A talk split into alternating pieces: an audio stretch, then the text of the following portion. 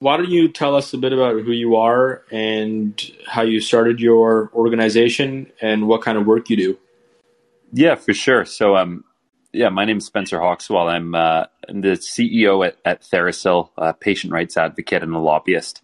Um, the organization, uh, I, I, I, started it about two years ago with uh, Bruce Tobin. He was the founder of TheraPsil.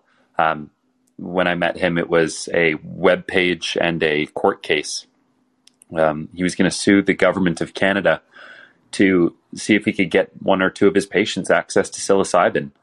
Um, and I think he would have won the case. However, he was at a stage where he had to fundraise about $100,000 to get it started.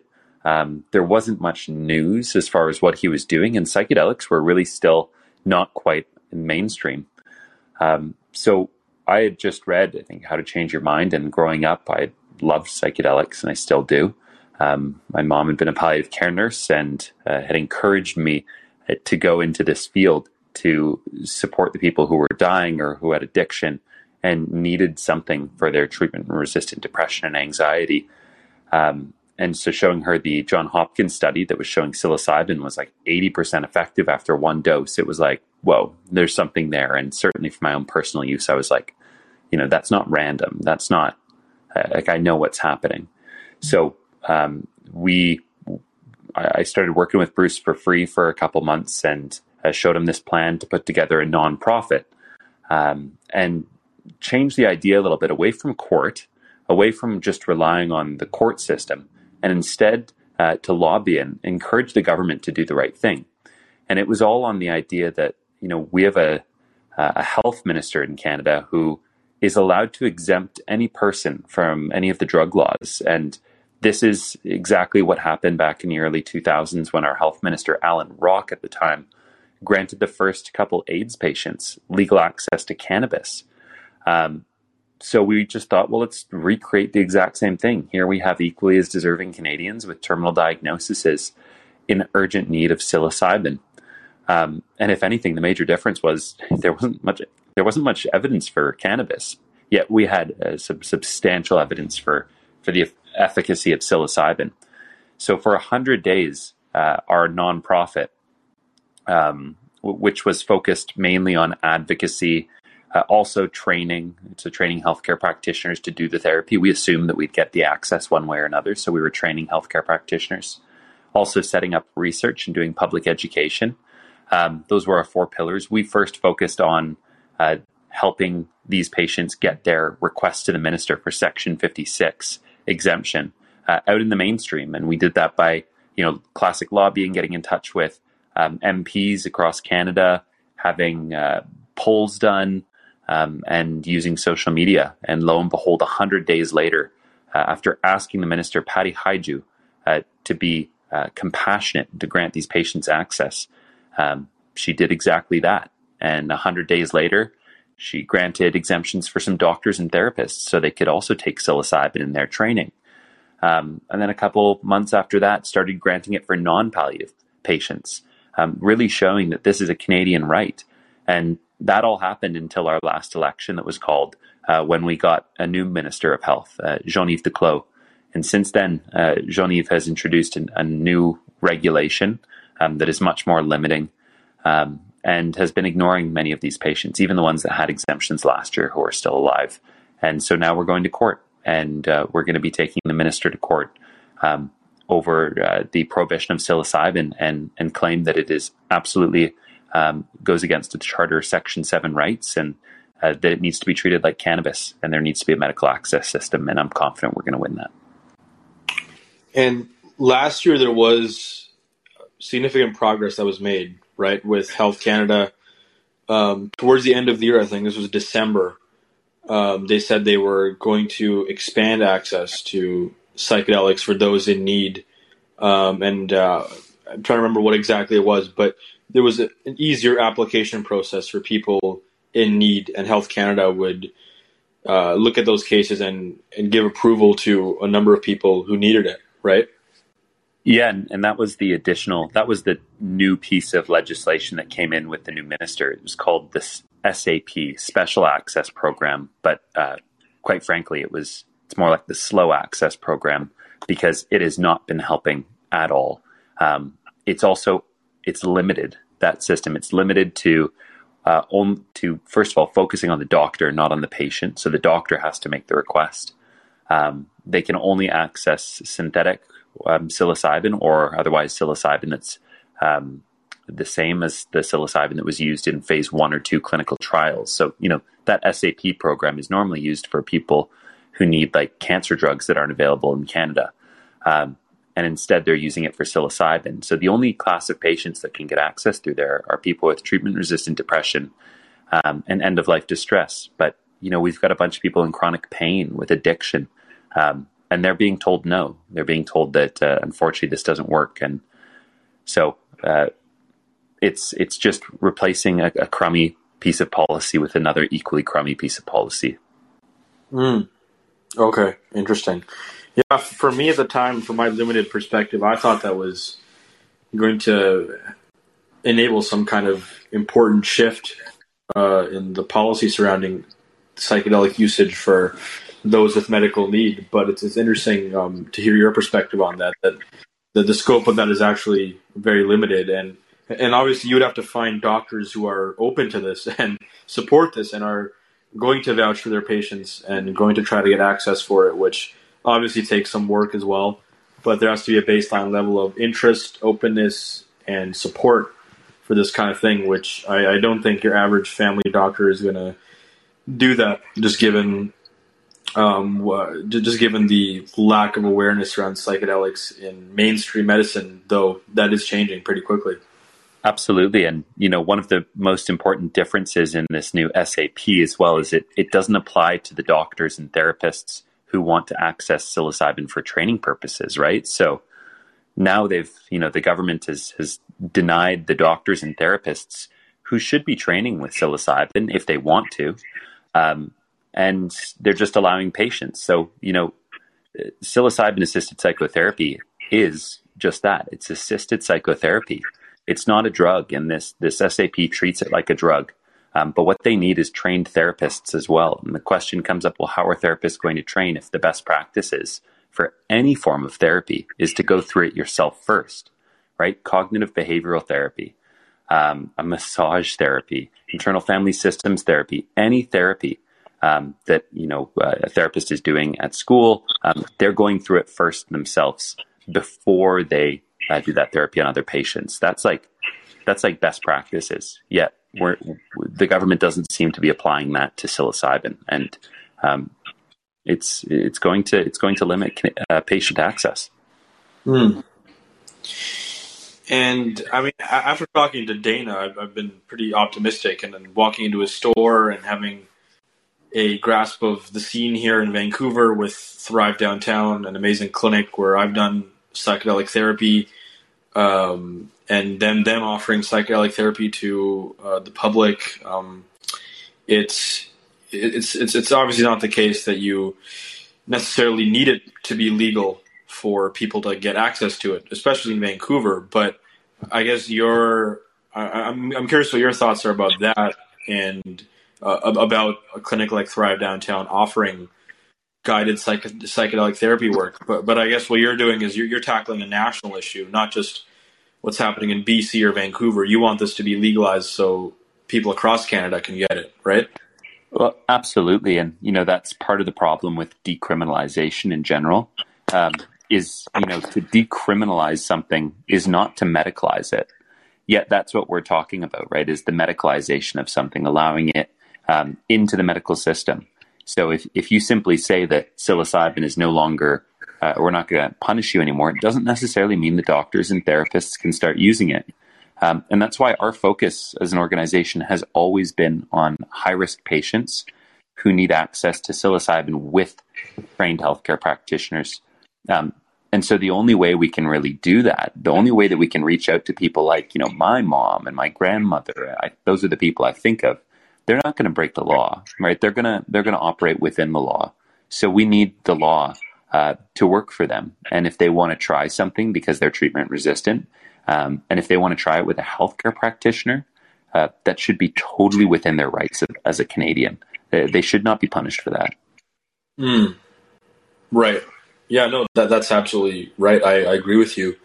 The, the, though again, um, in Vancouver, um, you're at extremely low risk of being prosecuted, fined, or arrested, or punished in any way for going to like Thrive Downtown and getting psychedelic therapy sessions. I mean, I, am curious what your thoughts are about that, about the fact that in, in, in one area here in Canada, um, law enforcement has explicitly deprioritized any um, punishing or uh, prosecution for psychedelic usage. Yeah, I mean it's it's it's blatantly unfair, right? We've got we've got like 37 million people in this country, um, and what the people in BC are allowed to go downtown and buy mushrooms and LSD and you know ibogaine and and, and stuff, ayahuasca, but over in Halifax you can't do that, or in Quebec you can't do that. Um, this is exactly like we're a we're a national nonprofit. Uh, we've got 200 healthcare practitioners and uh, you know thousands of of, um, of clients that we're working with across the country. Um, so you know it, it's great for some of the people here in BC and, and more locally in Vancouver, uh, but totally unfair for everybody else in Canada. And, and this is why we really need um, you know a federal legalization because when we again talk about decriminalization, that's always done uh, in local jurisdictions. Um, what we need is the federal government to do that and, and to move us towards a, a system that, and I'll speak to this both, both decriminalizes and medicalizes. I, I feel like that's always an important thing to say here is uh, decriminalization should happen at the same time as medicalization. Um, uh, but you know, the, it doesn't always, it doesn't always happen, but it should. Mm. Right.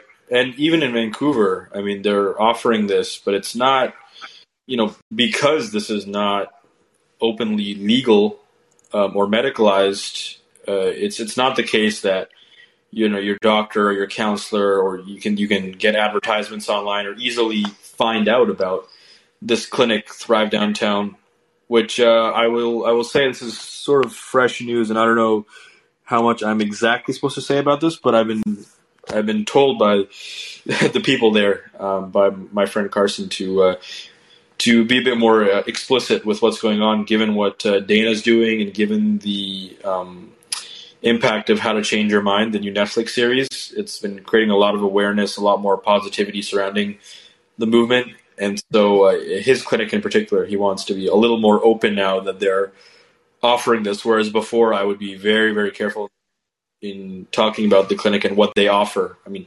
technically, they're a, a, psychotherapy clinic that offers uh, counseling and uh, all, all forms of psychotherapy, but they, they, they do offer psychedelic therapy sessions, but they, they're not openly just advertising it everywhere um, because this is not medicalized. So, so, so, so if that were to happen in the future, it would also benefit Vancouver. It's not like Vancouver, you know, where, where things are as good as they can be relative to uh, basically anywhere in the world. It, it, doesn't mean that people here who are struggling with depression, PTSD, or end of life illness can um, easily access these things without building a bit of a, a web of connections or um, finding out about some of these uh, clinics and shops that are d- doing this kind of work. It's still it's still very new. So I think uh, there needs to be some more government action so that these people who are innovating and creating institutions surrounding psychedelics and their incredible healing potential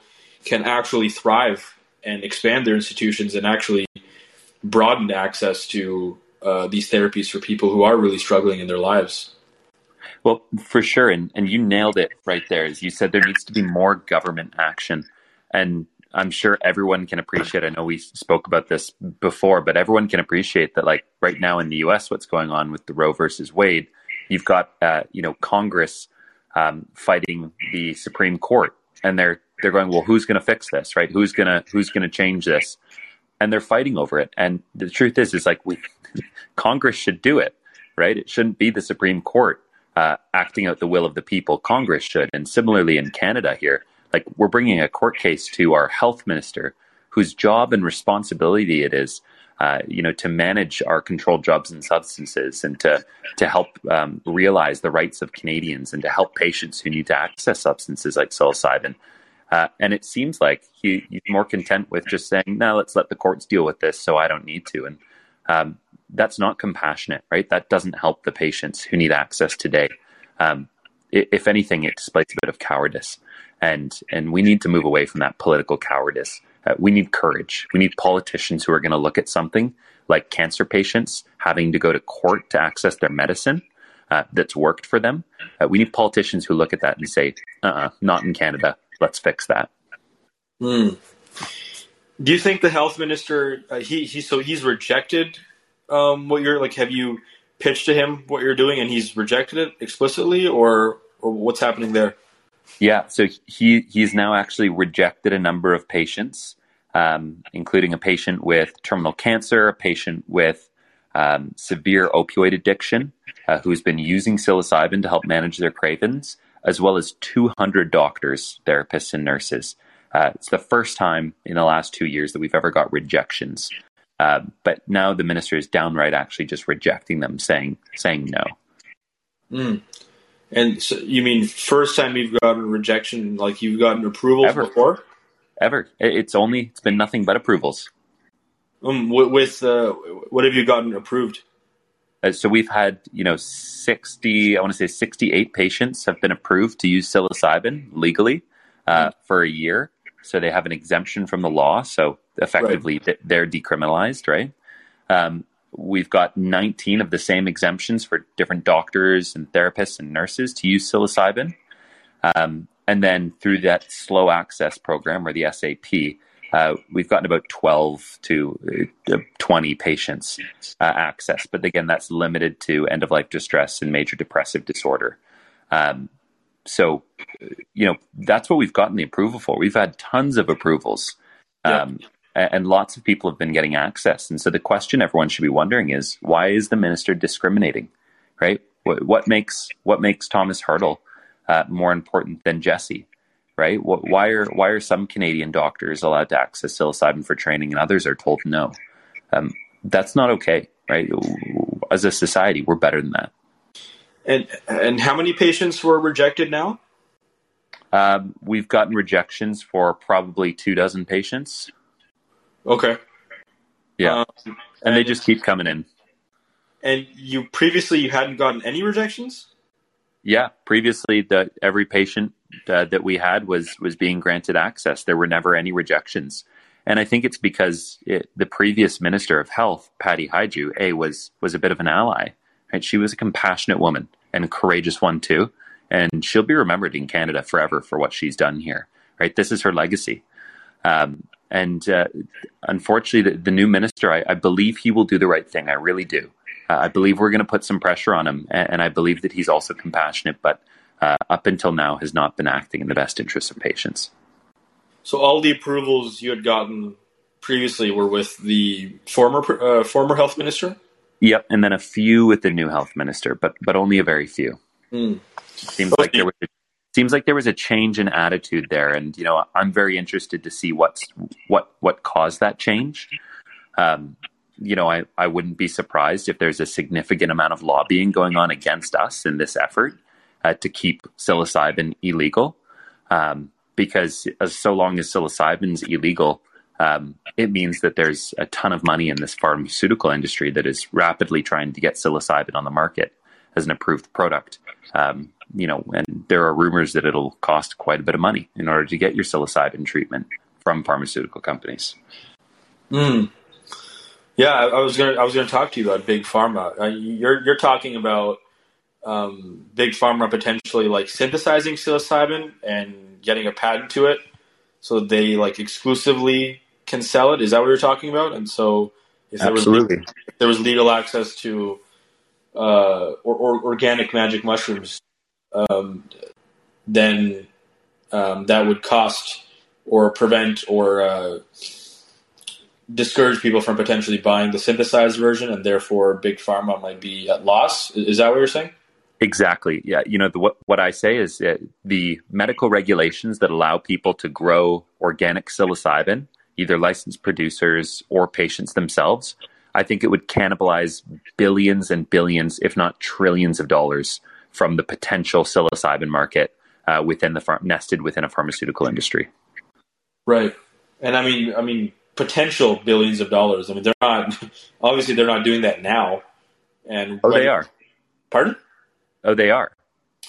Uh, like, well, well, not outside studies, right? Well, I, I just think of like Compass Pathways, for example, right? That's a pharmaceutical company, um, and there are many other pharmaceutical companies that are uh, creating, you know, what they're calling novel, patented psilocybin products and putting them through phase one and two, three clinical trials. Mm. Um, I think yeah. 2024 is when they're expecting to come to market.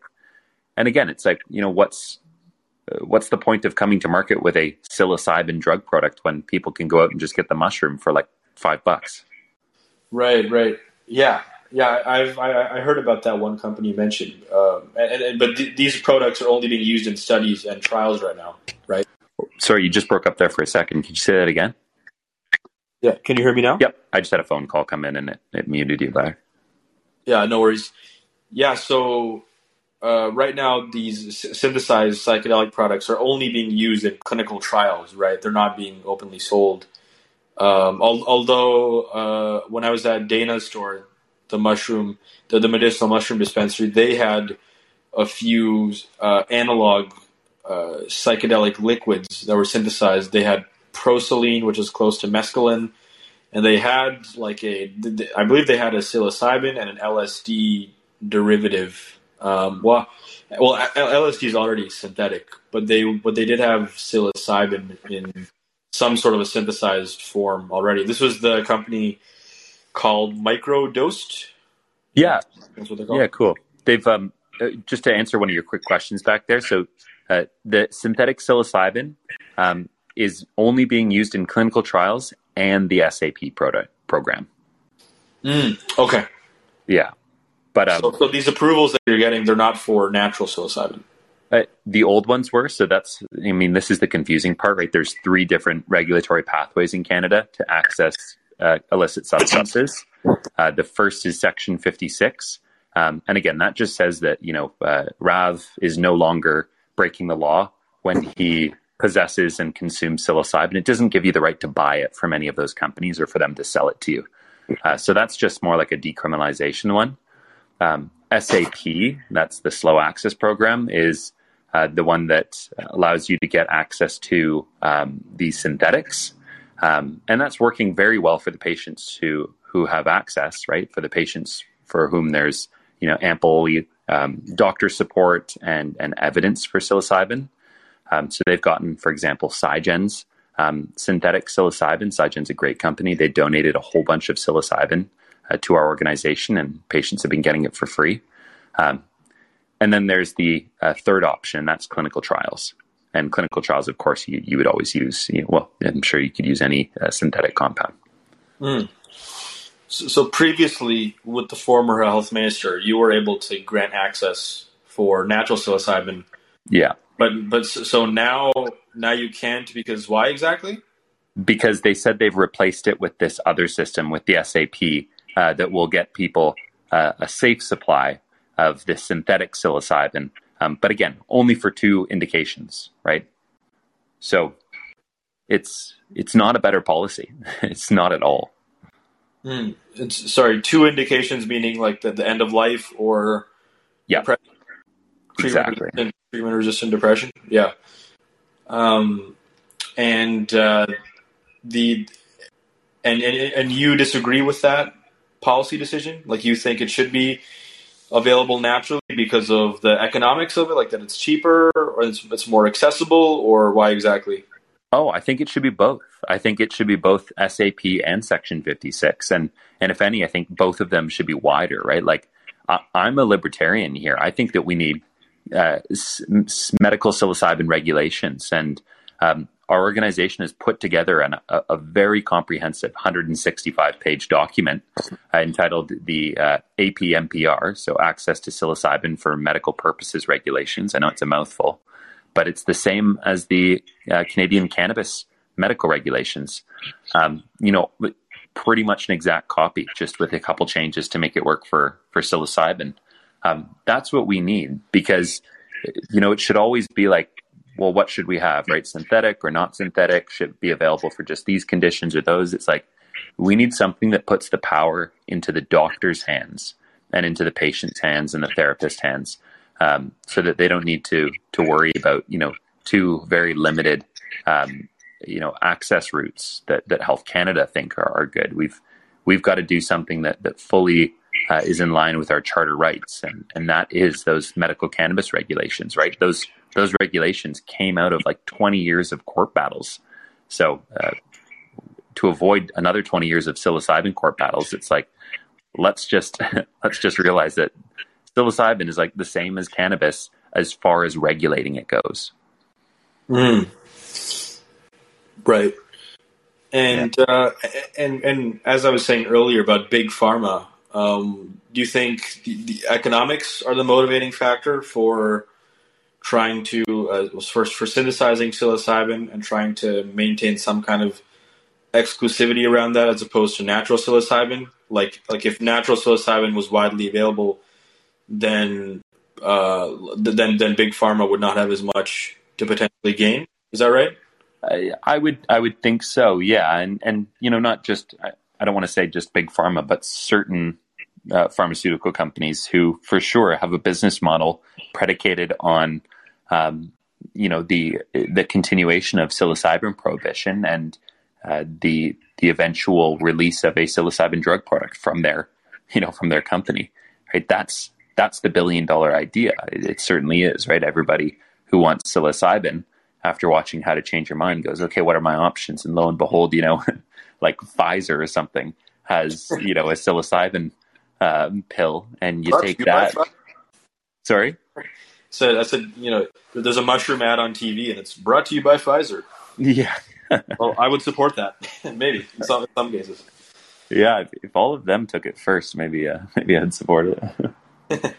but um, yeah, so yeah, so there's obviously economic incentives there, and obviously for like other compounds like MDMA, which has been shown to be incredibly effective for treating MD uh, for treating PTSD, especially treatment resistant uh, PTSD, which it's shown greater results, as Rick Doblin has talked about with his MAP studies.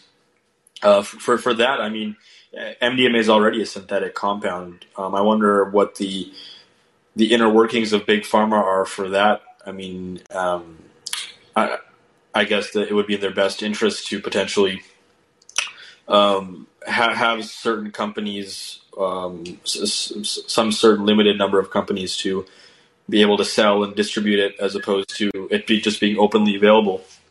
Now, that's a whole other conversation, I suppose.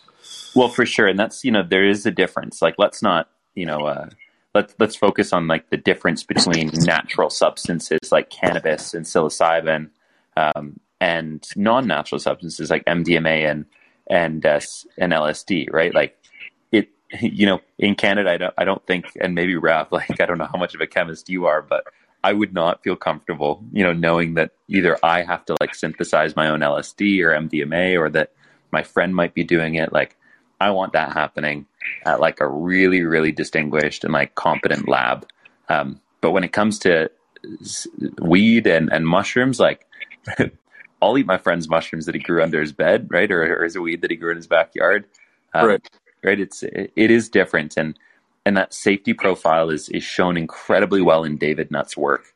Uh, that shows, you know, the safety of, of different substances that we use. And, you know, psilocybin's the same, probably one of the safest ones. I think on his chart, it's the safest compound we know of, and and that made it safer than tobacco, sugar, alcohol, you know, LSD, MDMA, all of those, uh, weed, etc.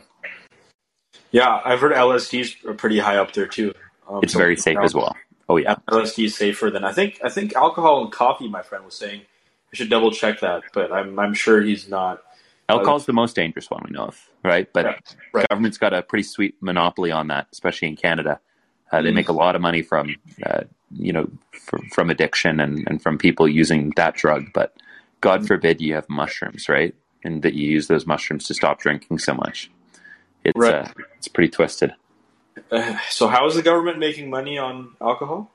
Well, they, they've got a monopoly on it, right? It's like every time we buy alcohol, you pay your taxes to the government, and because you know in Canada um, there's public health care, they say, well, the more alcohol you're drinking, the more taxes you should be paying on it, right?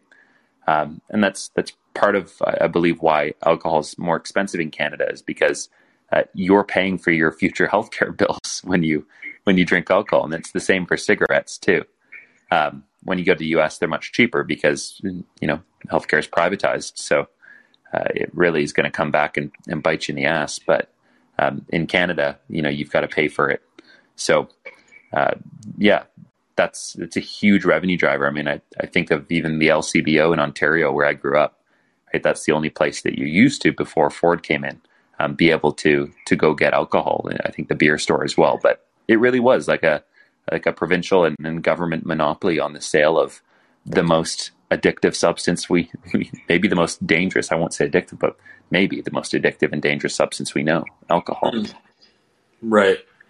And and you're saying the rationale behind that is for uh, covering future healthcare costs, like assuming people are going to abuse it, which obviously is not an assumption you can make about everybody buying alcohol.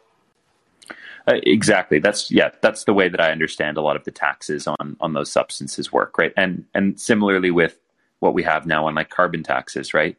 Is like you're paying for environmental damage when when you buy any uh, gasoline through carbon tax, the same way as you're paying for uh, the damage to the healthcare system when you consume any any substances that we know to be bad, like tobacco and alcohol. Mm. Uh, do you want to circle back a bit to your mom? Because um, you were talking a little bit about her.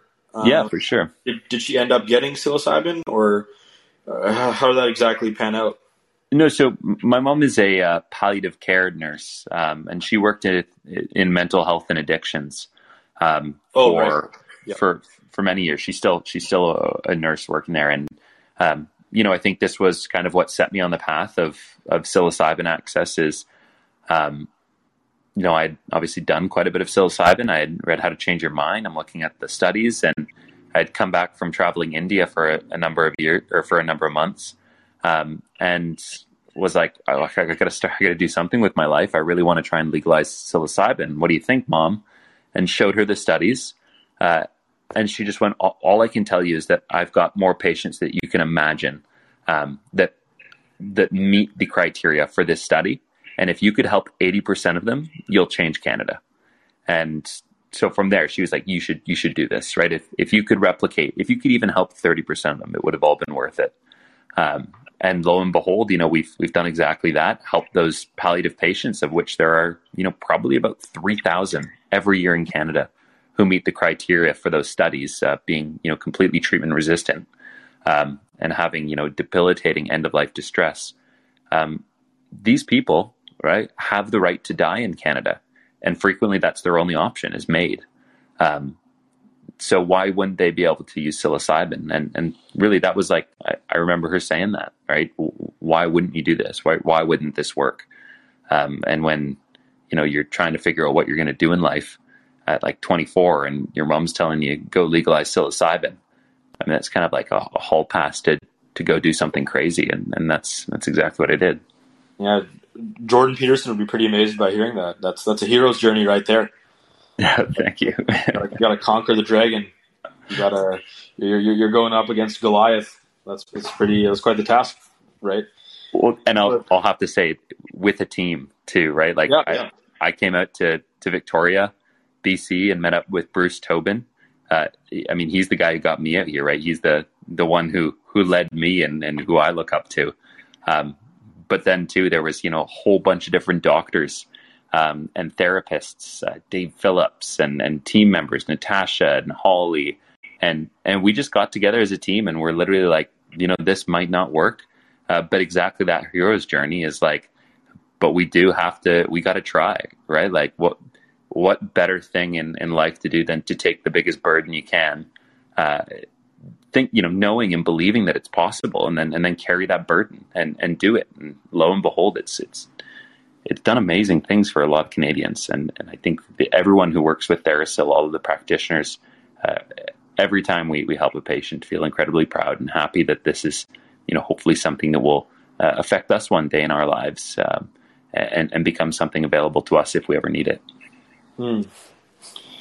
And for building your case for granting legal access to psilocybin for these individuals, are you going off of mostly the the studies for psilocybin treating for, for treating depression with psilocybin at, for, at Johns Hopkins, or are you more going off of I believe the NYU studies that were specifically for the end of life uh, patients who were given psilocybin?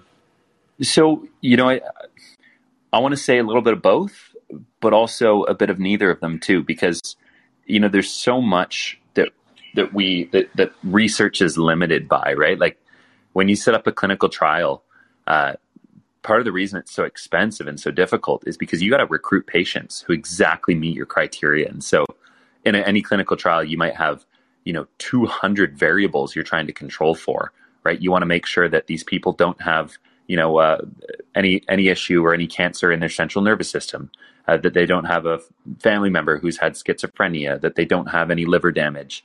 You want to make sure they don't smoke, that they're not on SSRIs, that they're chronically depressed, right, or anxious, and it's like right there. Those are called unicorns, right? How do you find those people?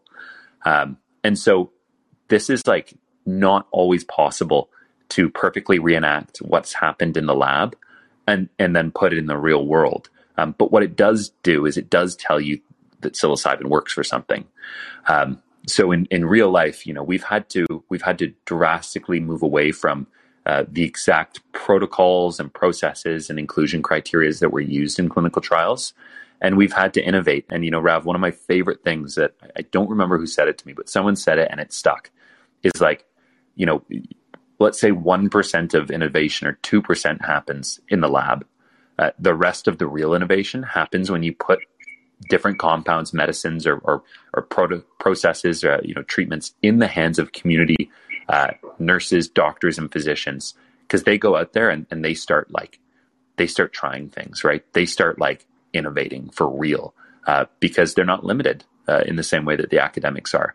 Um, and that's what we've been doing. So, you know, one of the patients for sure is end of life has end of life distress, um, but they've also got addiction. And so the doctor goes, well, you know, normally this would exclude us and we wouldn't do this, but like, hell no let's see if psilocybin cures their addiction. And lo and behold, uh, the end of life distress goes away and they stop drinking too. And it's like, okay, we really got to reconsider, right? What what these indications are, what what we're trying to battle here. Like at the end of the day, it's like sometimes people just need, you know, to turn the chaos of their mind into order.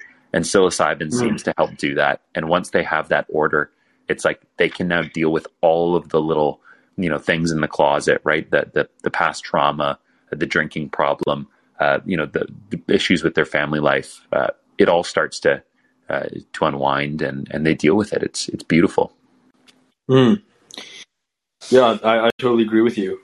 And do you mind giving one example, one story of this, and, and maybe not um, any of the individuals that we've already talked about that I may have on the podcast, but but because you, you said you've grant you've helped grant access for dozens of individuals, is there just one that comes to your mind, one that you can share, um, and just to just to illustrate, Absolutely. just to just to illustrate the power of using psychedelics for end of life treatment, and you know, des- describe in, in a little bit of detail, however much you want, about what they were going through, what they were dealing with, and how it helped, and what the results were. Absolutely. Um, you know, I'll, i have permission. I've already shared her story a, a, few times just with individuals. I don't think we've ever done it too big, but uh, um, you know, Mona, one of the, the first patients that uh, that we supported, um, you know, she had she had, uh, had a cancer diagnosis and a very severe one, um, and it caused a lot of drinking, right, and it caused a lot of depression, um, and it caused severe health issues. Uh, you know, losing weight, and and you know that comes with its own other issues, and so she's you know looking at her medical bills, and the government's paying you know hundreds of thousands of dollars a year uh, to put her through different treatment programs. Um, and when it comes to the end of life distress, nothing's working, right? They're treating the body, but they're not treating the mind. Um, and eventually, you know, the cancer actually goes away, which is like, you know, one in a million. It's a, for her diagnosis, it wasn't supposed to go away, uh, but it did. But she still had this debilitating end of life distress. Every time she coughed, thought, oh, it's coming back, right? Like, how do you go back to normal life after that? After thinking that you got six months left to live. Um, Right. drinking. Your your your, your fear system's been hijacked. it's so totally you're- hijacked. You're, you're yeah. continually going to be fearful for when the cancer might come back, or or misinterpreting um, certain signals as being deeply dangerous or harmful, like that. Like, yeah, I would. That totally makes sense why she would have that kind of uh, perpetual uh, reaction mechanism to uh, um, the, the issues that she was dealing with. Absolutely. No spot on. And and so you know she she went to uh, one of our therapists and was like i need i need a bloody exemption. Right? Like I, I i don't know what i'll do without one. No other treatments have- worked. And this was someone who was spending $10000 a month for uh, you know this treatment with the stars down in new york uh, doing this like you know every single type of therapy you could imagine and they just said i, I just need i need something Sorry, therapy like like psychotherapies or psychotherapy, horse therapy, every single thing you could imagine, flotation, you know, like uh, every therapy. Think of what ten thousand dollars a week would get you in therapy. That's what that's what she was spending. and this was paid for the government. No, this was out of pocket, right? This Oh. is right. The government doesn't really have the best. Uh, well, part of it is they don't have the right tools because they're not looking into psilocybin and other substances and other you know innovative treatments, but also uh, they, they really just don't have uh, the funding and, and, and experience and, and healthcare practitioners ready to start treating um, you know severe end of life distress and other other mental health issues, right? Like, I mean, kind of aside is like. When did people talk about mental health? Right uh, before 2010, like people didn't. Um, so it's it, it's like a new thing, and uh, and there's not the best. Uh, we don't really have the best resources. So, uh, anyway, she she got psilocybin, and she was one of the first patients to. In fact, she was the first non-palliative patient um, to have psilocybin access, and that was Patty Hajdu that granted that. Uh, and it was just for the same, you know, like I used to be out of life, right? I'm not anymore, but my my suffering's still here. Why don't I get access? I want to try and live, right? I want medical assistance in living. Um, and Patty Hajdu was compassionate towards her and granted that exemption. And, uh, you know, she did the treatment uh, at her home, um, taking a bunch of psilocybin. And upon taking it, had this amazing realization that she had been suppressing uh, a major, major incident in her childhood. Um, Wow. major major incident uh, and and had virtually never even thought about it since it had happened. And, and this is you know as a 60 year old woman right going i haven't thought of that in since i was since i was you know a little 12 year old girl. Um, and apparently she was you know incredibly fearful during the journey. But you know you go back to that hero's journey that you were talking about. She's literally saying there's a dragon over top of me and holding the therapist's hand saying what do i do? And the therapist saying talk to it conquer it it can't hurt you. And she slayed that dragon and she said i'm not afraid of you anymore. And and that's what literally she came out and she said you know and she took off her blindfolds and she said bruce i ain't afraid of jack shit anymore.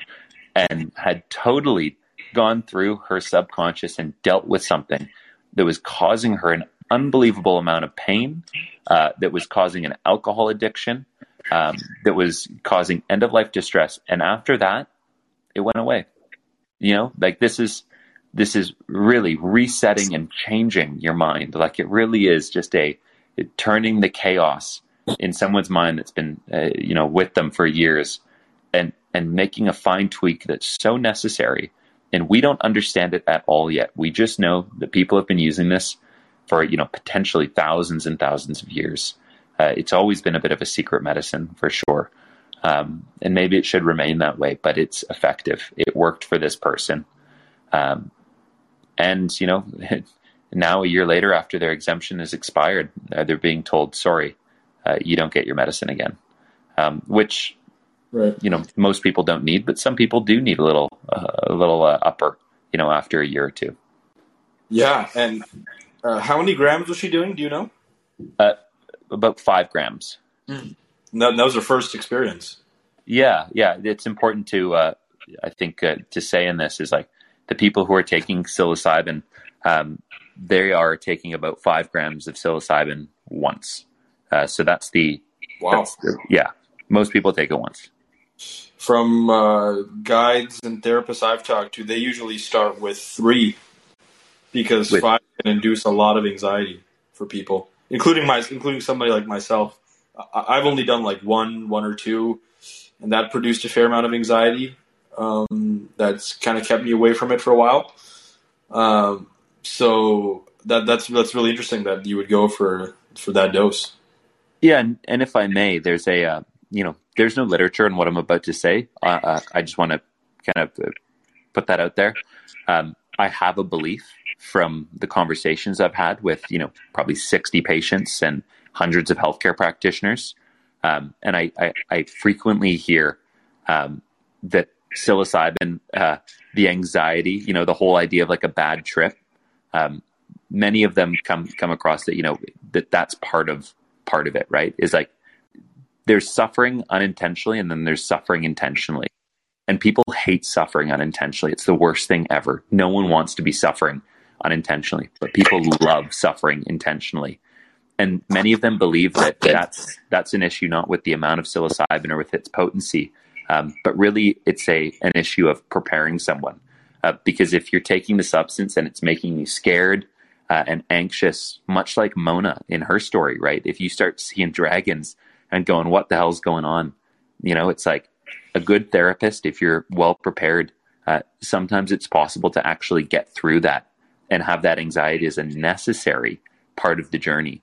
Um, now, again, that's not always. I'm, i would never, you know, make any psilocybin experience a monolith, um, but that's that's very frequently um, been the reason why uh, in the John Hopkins and NYU studies, they were using the equivalent of five grams, right, 25 milligrams of psilocybin.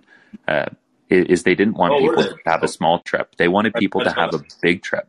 Yeah, they they wanted people to dive in, and they wanted the full effect of the psilocybin, thinking that you know, in a way, it's like we want them, we want them super high. You know, that's exactly what we want. That's where that's where this the the therapeutic process is unlocked is when when they're yeah. that high. Yeah, yeah, that that's so interesting. I, I, been, I was dealing with a friend the other day who called me up. Um, it was his first time doing psilocybin, and he'd been going through a lot of turmoil and chaos in his life for a number of reasons. And this is his first trip, really, and it was just one gram of mushrooms. And uh, he called me up, and he was really struggling. A lot of anxiety, um, he was like moving in circles. The the hallucinations were kind of scaring him. He just felt so uh, isolated and uh, just frightened from being so separated from quote unquote reality, reality in the conventional sense. Um, and so I had to kind of help him through it and tell him to take deep breaths. And so I, I wonder for somebody like that, um, if I mean, I, have actually heard the argument the other way, like from Sam Harris. He once said that it's possible that there's an issue of taking too less for a psychedelic dose.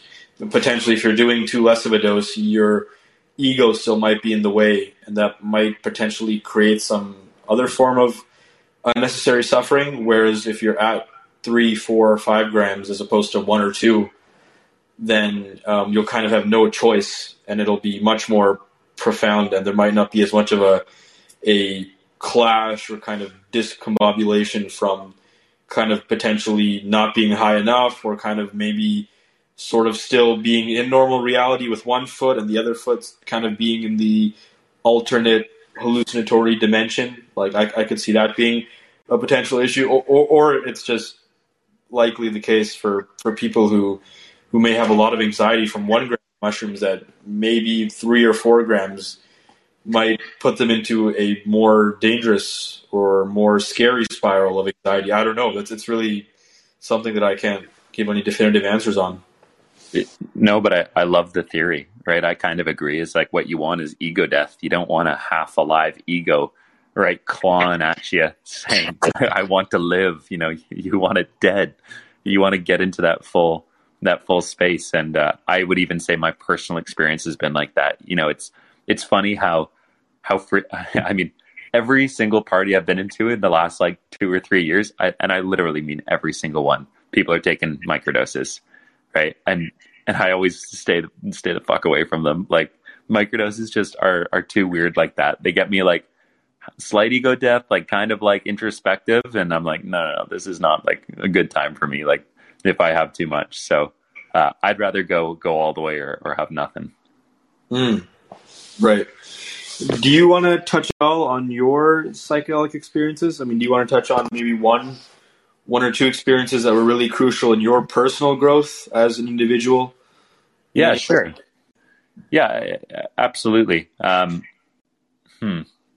You know, I the first time I ever I ever took them was uh, just in university, um, and I would say that from a perspective of uh, you know someone who went through the Dare program. I don't know if you guys had this out here in in Vancouver, but we've got like the you know Dare to Resist Drug program. Oh right, yeah.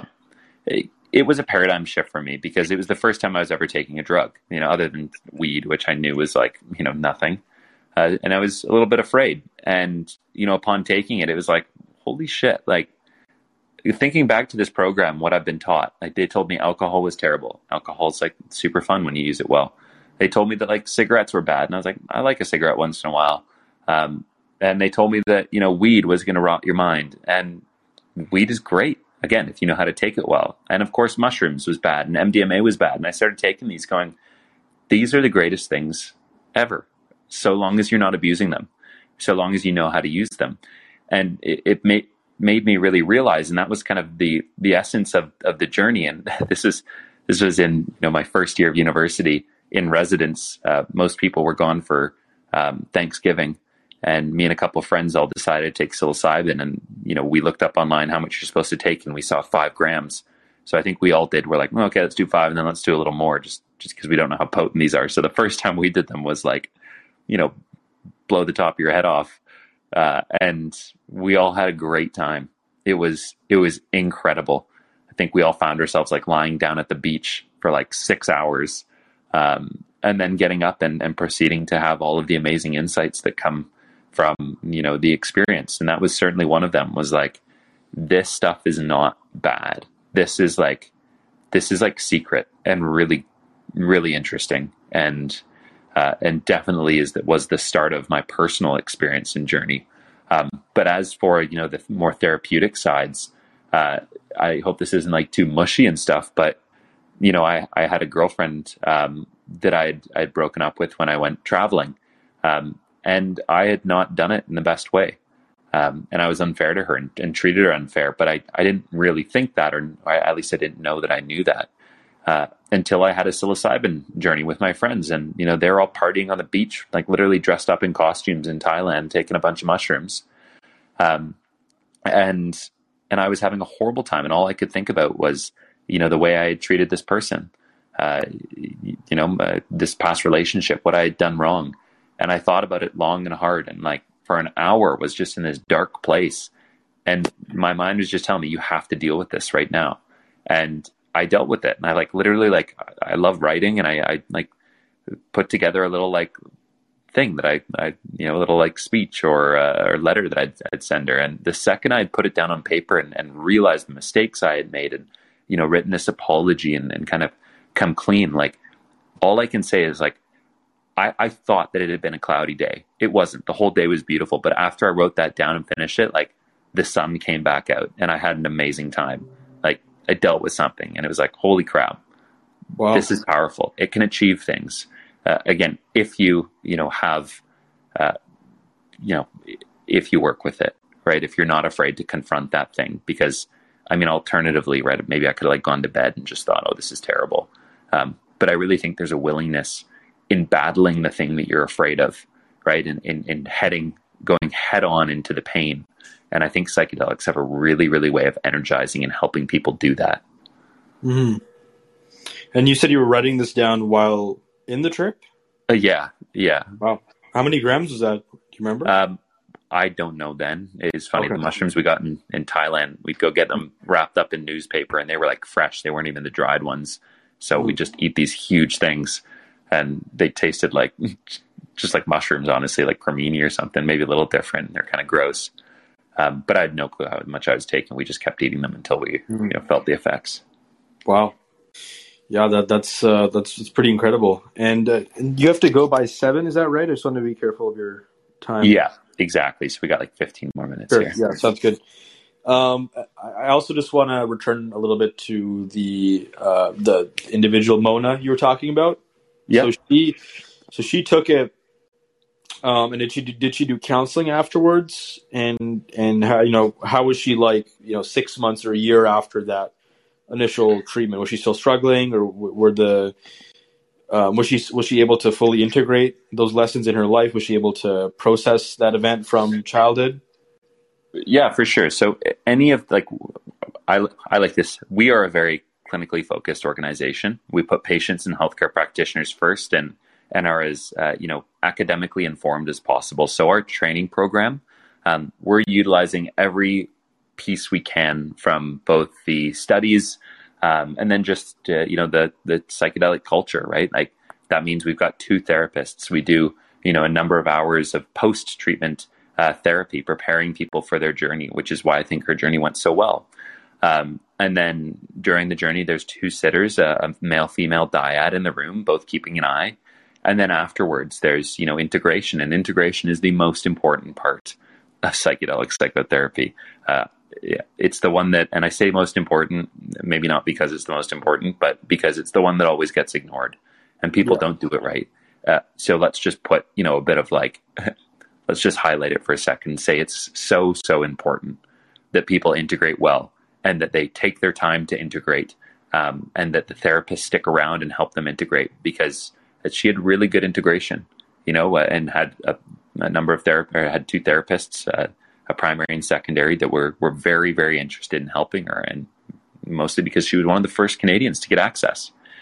Um, so uh, yeah that treatment went well and i think uh, she did like one more treatment uh, uh, a year later on, on her exemption or just under a year later, um, but has been doing fantastic, you know, back traveling up and down to Mexico and stuff. And uh, yeah, it's, it's just doing fantastic. She even, she, she even started working again, came on the, the board for a short amount of time. Wow. Do you Yeah. know how her second treatment went? Um, she said to me just as well as the first one, she, she had some other stuff that she wanted to deal with, some family stuff. I, I didn't get the full report because the first one I've, I've got an entire interview. I went down sat at her house, so it's I've actually seen it a couple times. We never published it; it's just sitting there, kind of in the archives. Um, Hmm. But the second one, I just got more of the kind of the Coles notes. Uh, you know, did another treatment, and at that time, I mean, there there are just so many treatments that have been done by the organization. I, I can it's di- difficult to remember all of them. Right. And the first one you did, uh, you you were saying it's in the archives, as in like you were recording the like this the psychedelic session. So we've we've recorded a few sessions. Um, this one wasn't recorded. This was after the journey, after a couple months of integration. Uh, she invited me um, to record the entire story and, and get it all written down. So I went there with my camera and my microphone and uh, have a very very high quality and, and long interview. Um, Wow. You know about her her experience. Wow. Have you used that anywhere? Have you publicized that? No, unfortunately, I I think uh, yeah, no, we we haven't, and it might even be a bit outdated because I think in it there's a lot of like you know the minister needs to grant these, and uh, it's talking about an old minister too, but uh, but Mm. I think it's still you know a beautiful piece of of, of film of, of video. Uh, and quite frankly, I think it's you know it's like a Canadian heritage moment, right? This is like one of the first Canadians coming out about their legal psilocybin journey, and an effective one, and, and a non-palliative patient. Like it's it's incredible. Hmm. I feel like that, that there's a lot of untapped potential there. I mean that like that sounds really interesting. I'd want to watch that. I mean, Yeah, we, you've inspired me. Maybe I'll maybe I'll, I'll send it over to you. I'll I know I've got permission to, um, so I'll send it over and uh, let me Yeah. know what you think and if there's anything to be done with it because uh, I, I think it's really just something that that deserves to be seen, deserves to be shared. Hmm.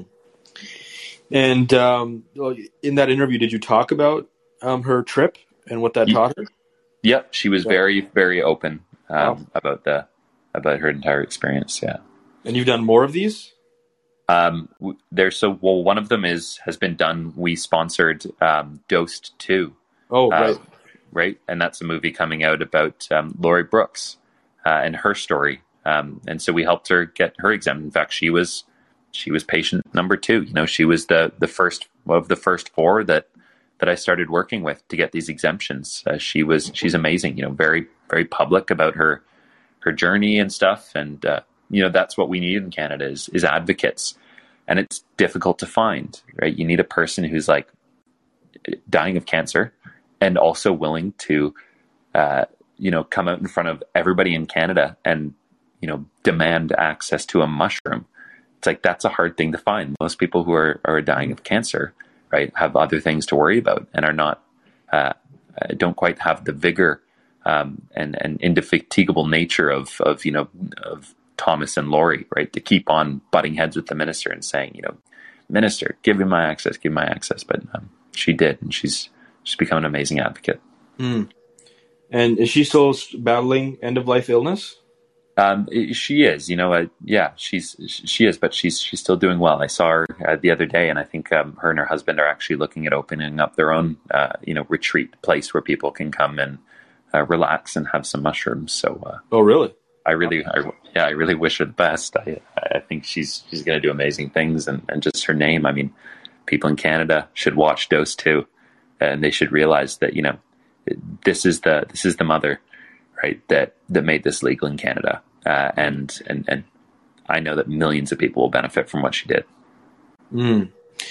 Uh, like she made it legal, as in I mean, it was it was your organization that rallied for this, right? Yeah, I, I mean, I it was our organization, but nothing's done, right? No I in team. This is totally like we helped yeah. the patients get their message out there, and and that was you know Mona and Thomas and Laurie, and I could keep going, but the Mona, Mona, Thomas, and Laurie were the first three, right? They were the first ones to, uh, you know, to to talk with me and and you know think I wasn't crazy, and to talk with Bruce and, and say you know that this is a good idea um, and to put themselves in front of Canada and say, you know, look at I'm I'm dying and and I want this access. And again, just such a hard thing, right? Like imagine having to do that. Uh, and I know you're a pretty outgoing guy. I mean, you got a you got a damn podcast and you write, uh, but a lot of people are are a bit shy.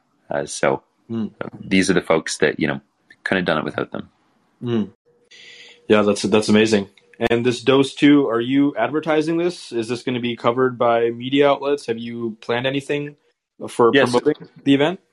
Um, as an organization, like we'll we'll post about it a bunch on social media. We'll also all be there for the um, uh, for the viewing or the screening, um, and we'll be you know uh, doing a question answer at the end. And personally, I'd like to use it as an opportunity to fundraise for our legal challenge uh, because you know back to before we we close here right? Let's talk about what's the most important thing. And and the reason I, I love the timing of everything is like we've got this movie, Dose 2, coming out. We've got How to Change Your Mind, the series hitting Netflix. Everybody who watches Netflix, right, is going to at least be interested in that show or hear about it.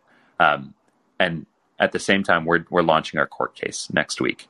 Um, the Charter Challenge that is going to be the single biggest court case uh, in Canada, perhaps in the last twenty years um, r- relating to, to medical access, right? I, I, I think of maybe not 20, but I think of, you know, up there with, with medical assistance in dying with Parker and Allard, right? The, that legalized um, uh, medical marijuana. Uh, it's going to be huge, right? It, it's, it's questioning the prohibition of psilocybin and demanding that that goes against our charter of rights and freedoms. Uh, and when that, I'll say when, because we, it's the same case, we know it's going to win.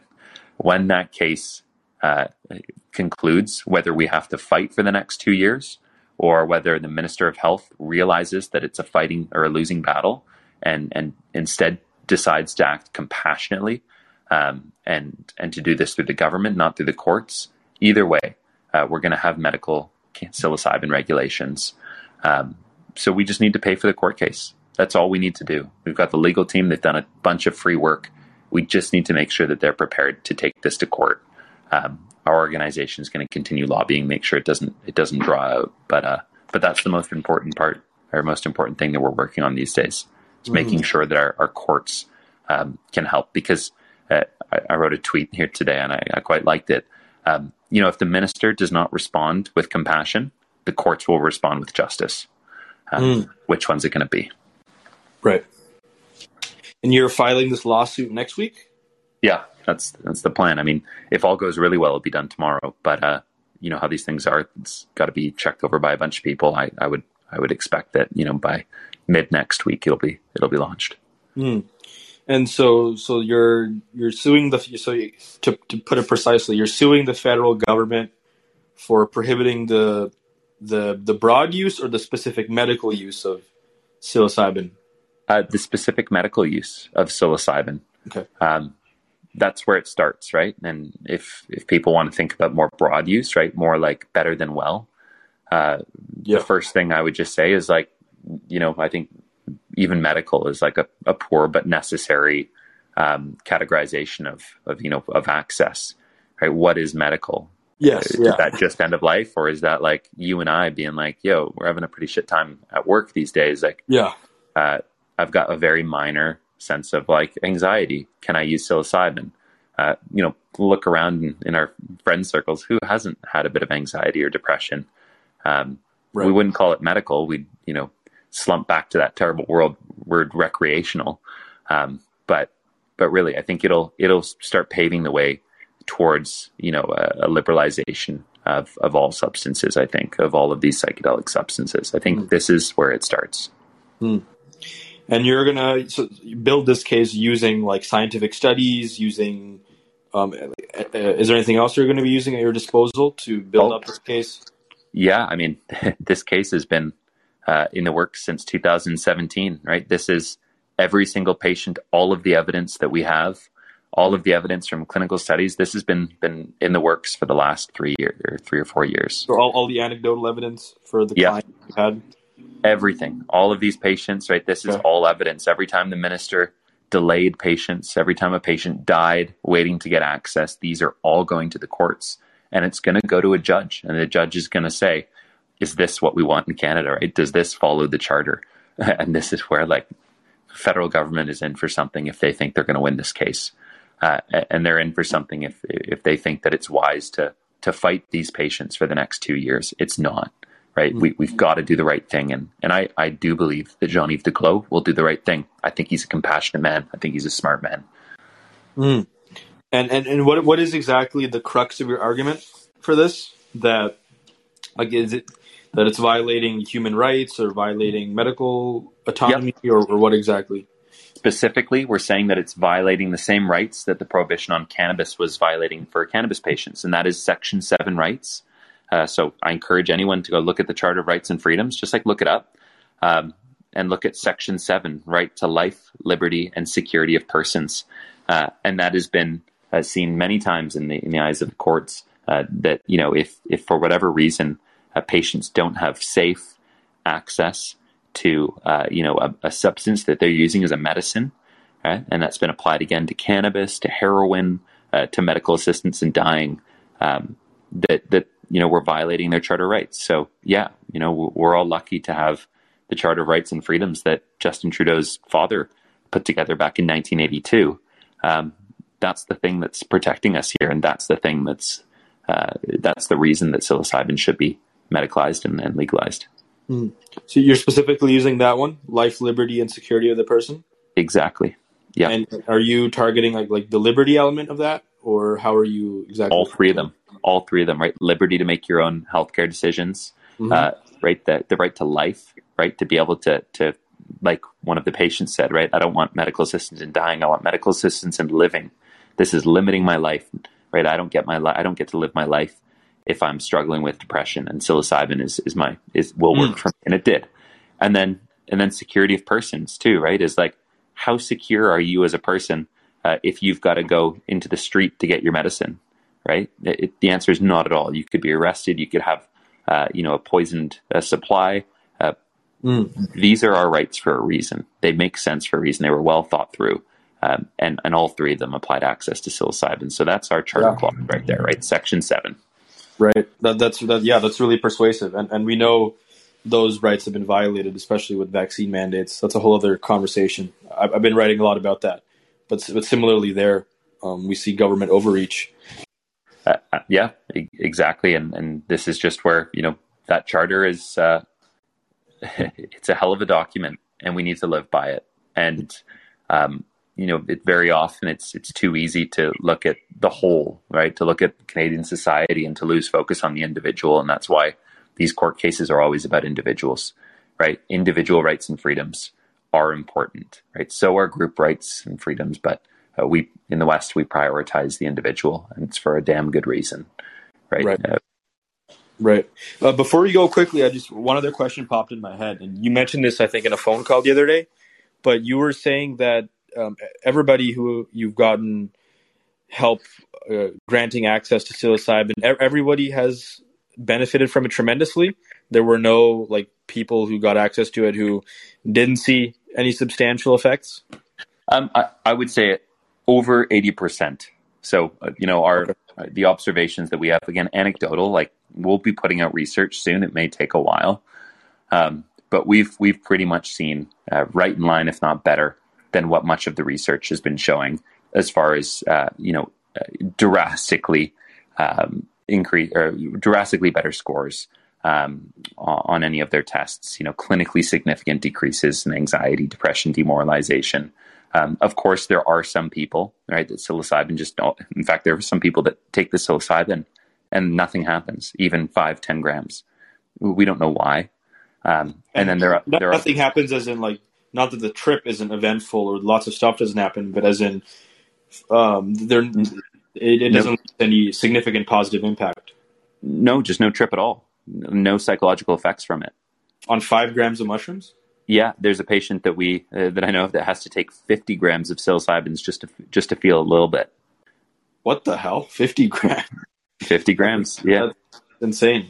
He must yeah. be some weird biological anomaly. That makes well, sense. And that's just it, right? Is is, is everybody's an anomaly in their own way, in their own right? Yeah. Um, and and so it it doesn't work for everybody. I, I think that's an important thing to get through. It does not.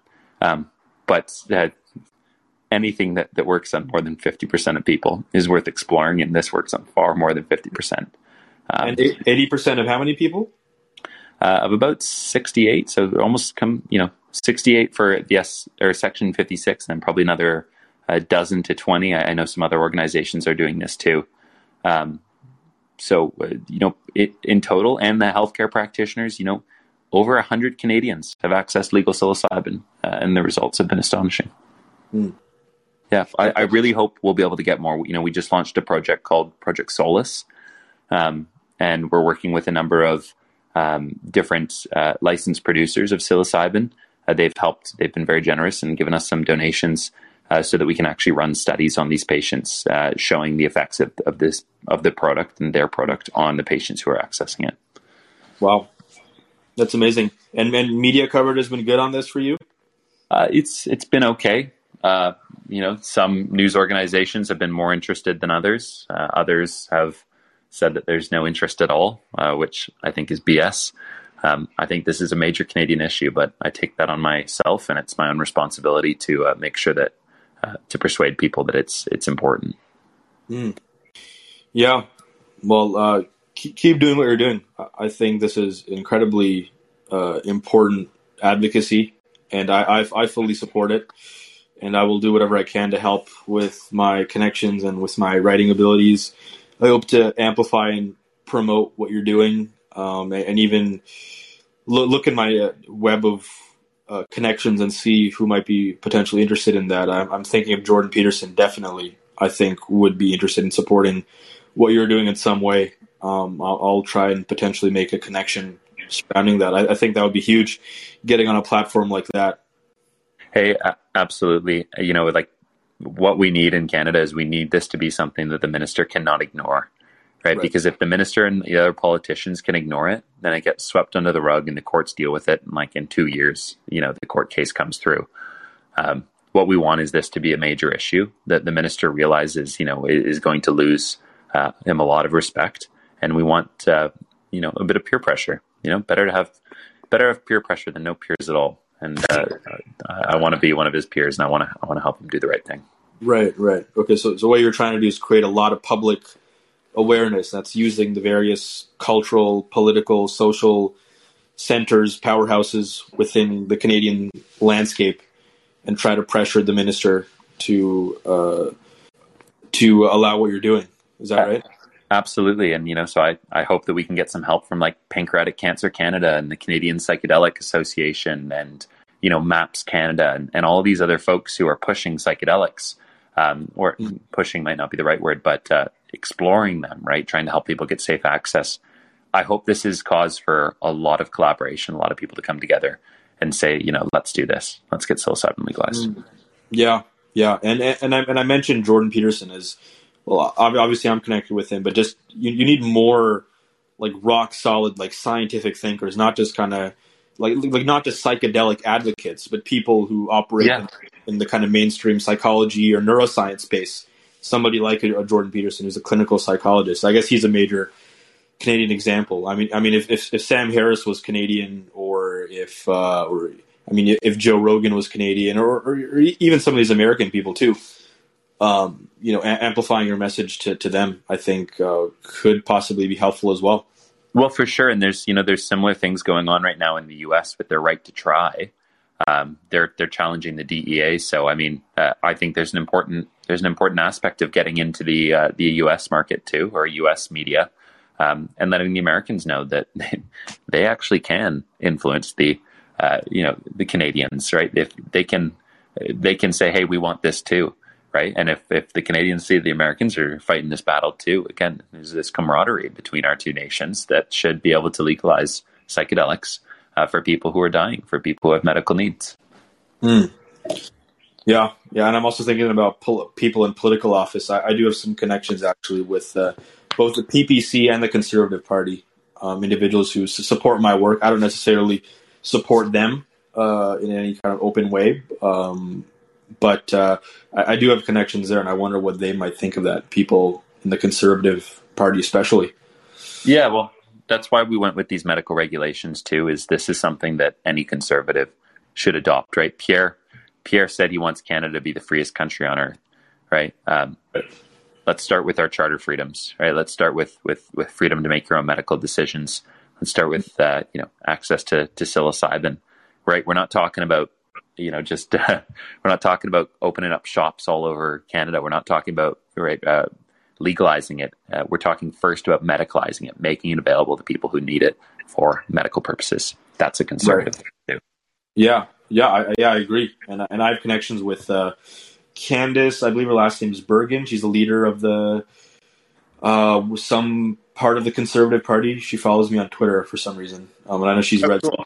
some of my work. Yeah, I, I wonder what if I could make any use of those connections, potentially reach out to people within that party, um, or even the PPC, which is more of a libertarian party. Uh, I, I, wonder what impact that might have. Hey, absolutely. Let's let's get some of these yep. Connections going, and uh, you know, the, the, the politicians they've got a huge role to play here too, right? Like they're the ones who are going to take this to the minister. Yeah, exactly. Well, it was great talking to you, Spencer. It's really good talking with you as well, Rav. Uh, really looking forward to staying in touch and uh, hopefully working on some you know additional projects and and, and writing yeah. pieces. I think there's there's lots for us to do here. Yeah, I'm very interested in, in writing about this and promoting this more in any way I can. And uh, uh, of course, meeting you at the uh, Dose Two event in Vancouver, which is uh, I believe August second or August fifth. Yep, one of those two dates. I, yeah. I don't have it in front of me, but yeah, yeah early August. Yeah, I, I look forward to, to meeting you and, and hopefully Gabor Mate and Dennis McKenna and, and a bunch of other people um, that I'll introduce you as well. Carson Kavari, the director of Thrive Downtown, who's doing psychedelic therapy as well. I think uh, it'll be it'll be a good event to make some connections and broaden our networks. Wonderful! I can't yeah. wait. All right. Thanks for your time and uh, have a good day. Yeah, you too, Rav. Take it easy. All right. Bye bye. Bye bye.